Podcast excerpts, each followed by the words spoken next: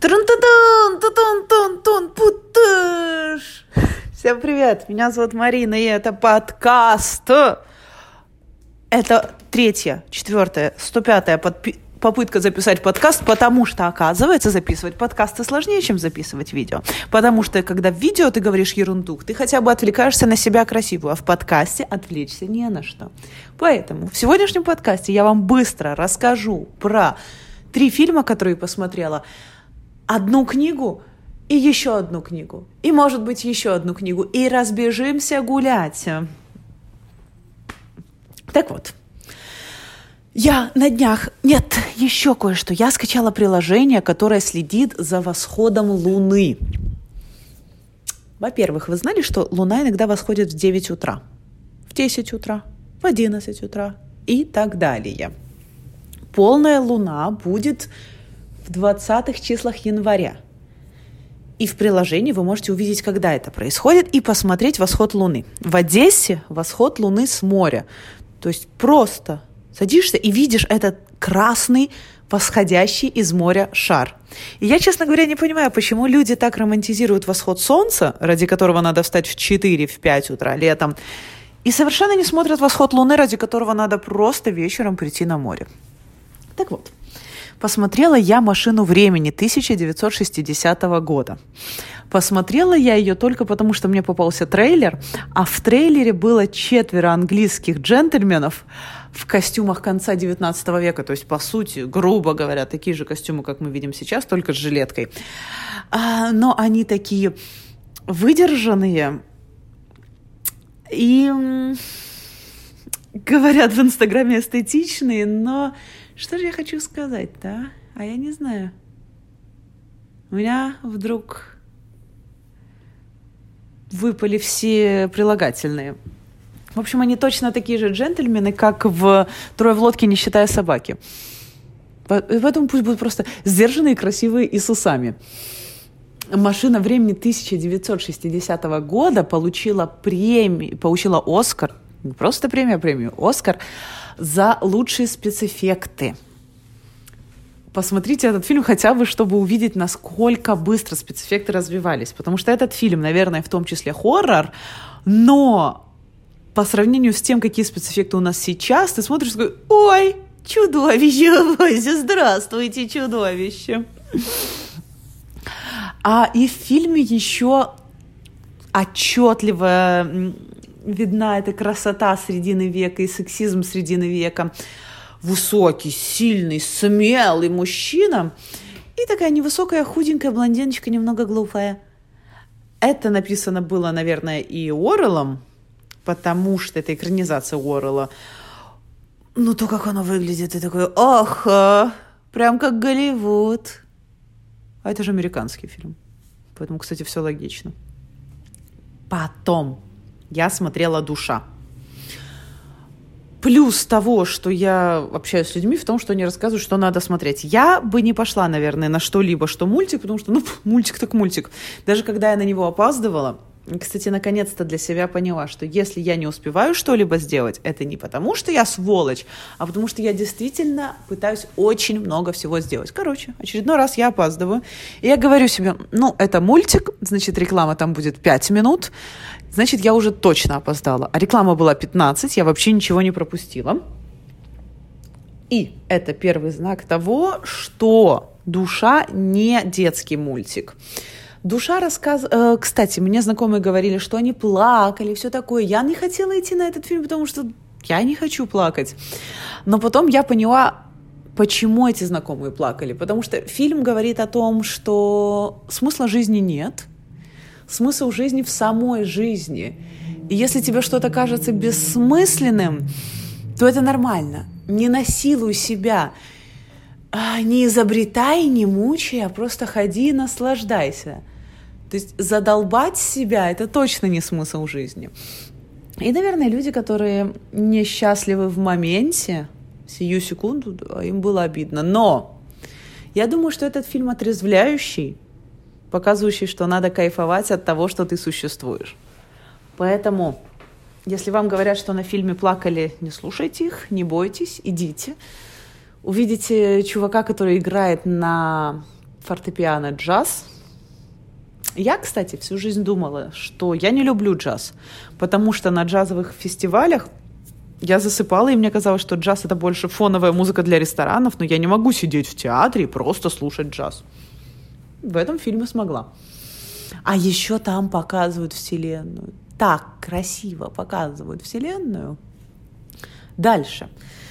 Я посмотрела душу в последний день перед закрытием кинотеатров на локдаун. В Украине ввели локдаун. Э, локдаун по-одесски это значит, что кафе, рестораны закрыты, кинотеатры, театры, спортзалы, говорят, закрыты. Но по улице ходить можно сколько угодно.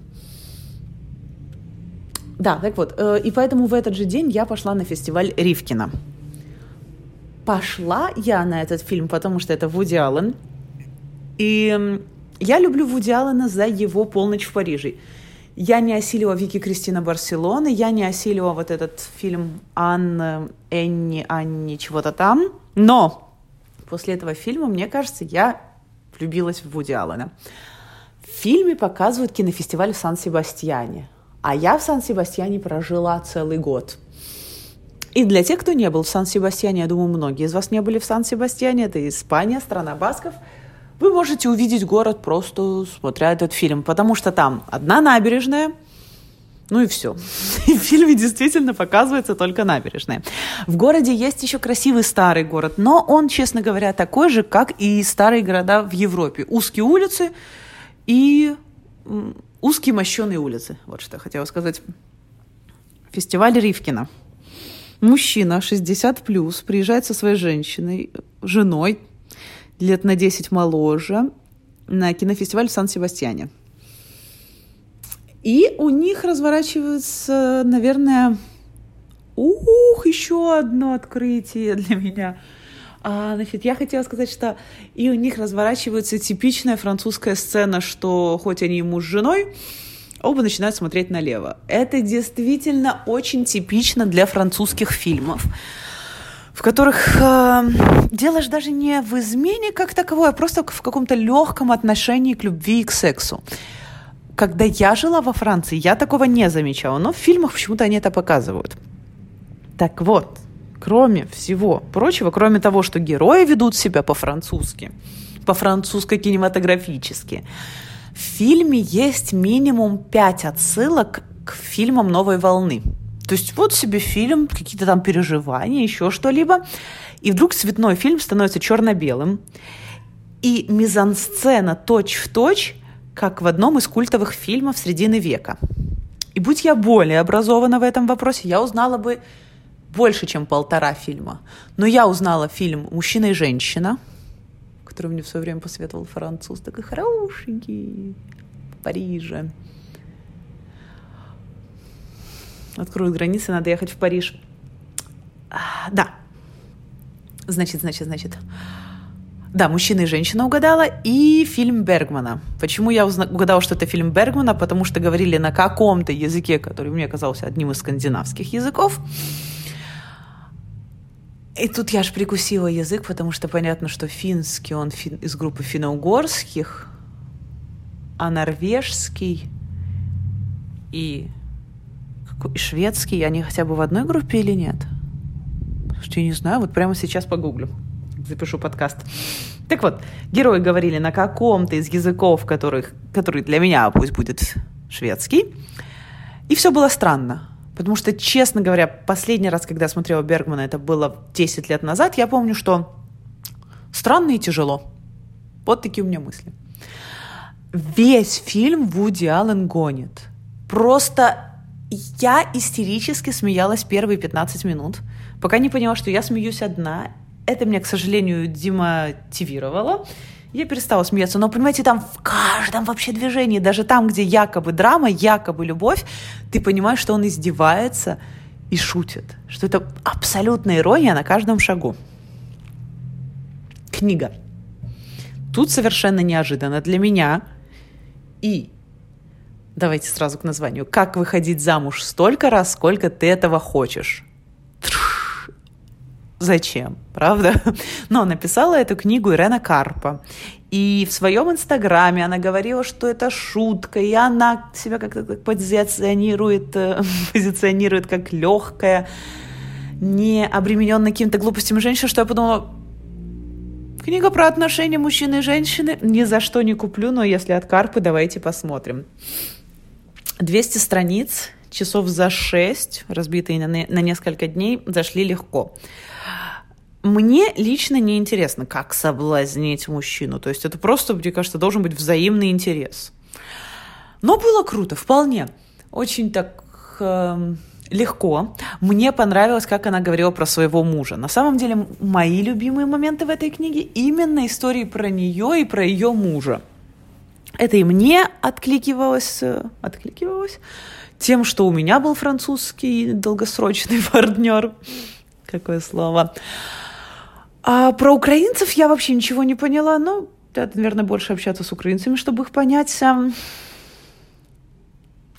Короче, берите, если хотите. Мои подружки, например, научились чему-то. Я же, честно говоря, была скорее рада, что я осилила 200 страниц книги, потому что я давно уже не осиливала книги. Ну и про Францию, да, она чуть-чуть пишет про Францию и про то, что жизнь не идеальная. Кстати, вот душа, она отлично показывает, что жизнь не идеальная, она и не должна быть идеальной. И вообще очень, кстати, христианский фильм именно в том, что у человека нет призвания. Человек просто должен жить и быть счастливым. Все. Он пришел на эту землю, и это его подарок. Наслаждайся. Карпа сделала очень хитро. Она в своей книге минимум раз пять, если не больше, рекламировала свою предыдущую книгу «Хорошие новости с Аральского моря». И я себе сказала, хорошо, давай купим. Книга мне это обошлась уже в три раза дороже. И это, честно говоря, мне кажется, впервые я покупаю так много книг за такой короткий промежуток времени. Две книги за меньше, чем за месяц. Очень классно.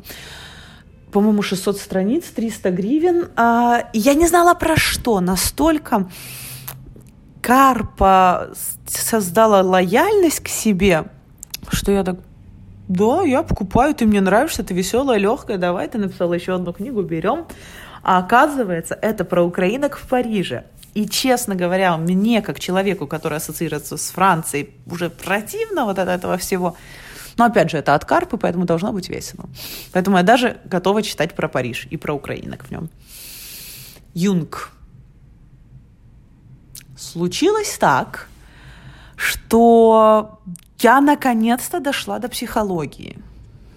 Месяц назад я дошла до журналистики, до которой хотела дойти еще со студенчества и периодически ходила, выходила, и мне наконец-то за это платят деньги – а и также 10 лет назад в студенчестве я говорила, что вот я уйду или на журфак, или на психофак. Тут я взяла Юнга, и я боялась. Я думала, что это будет очень тяжело. Это совершенно не тяжело. Это, да, это читается медленно, но мне нравится, знаете, что Юнг, он... А, я читаю «Сознание бессознательное» или еще что-то такое. Мне нравится, что Юнг на самом деле нанизывает мысль на мысль. То есть ты просто следуешь его логике.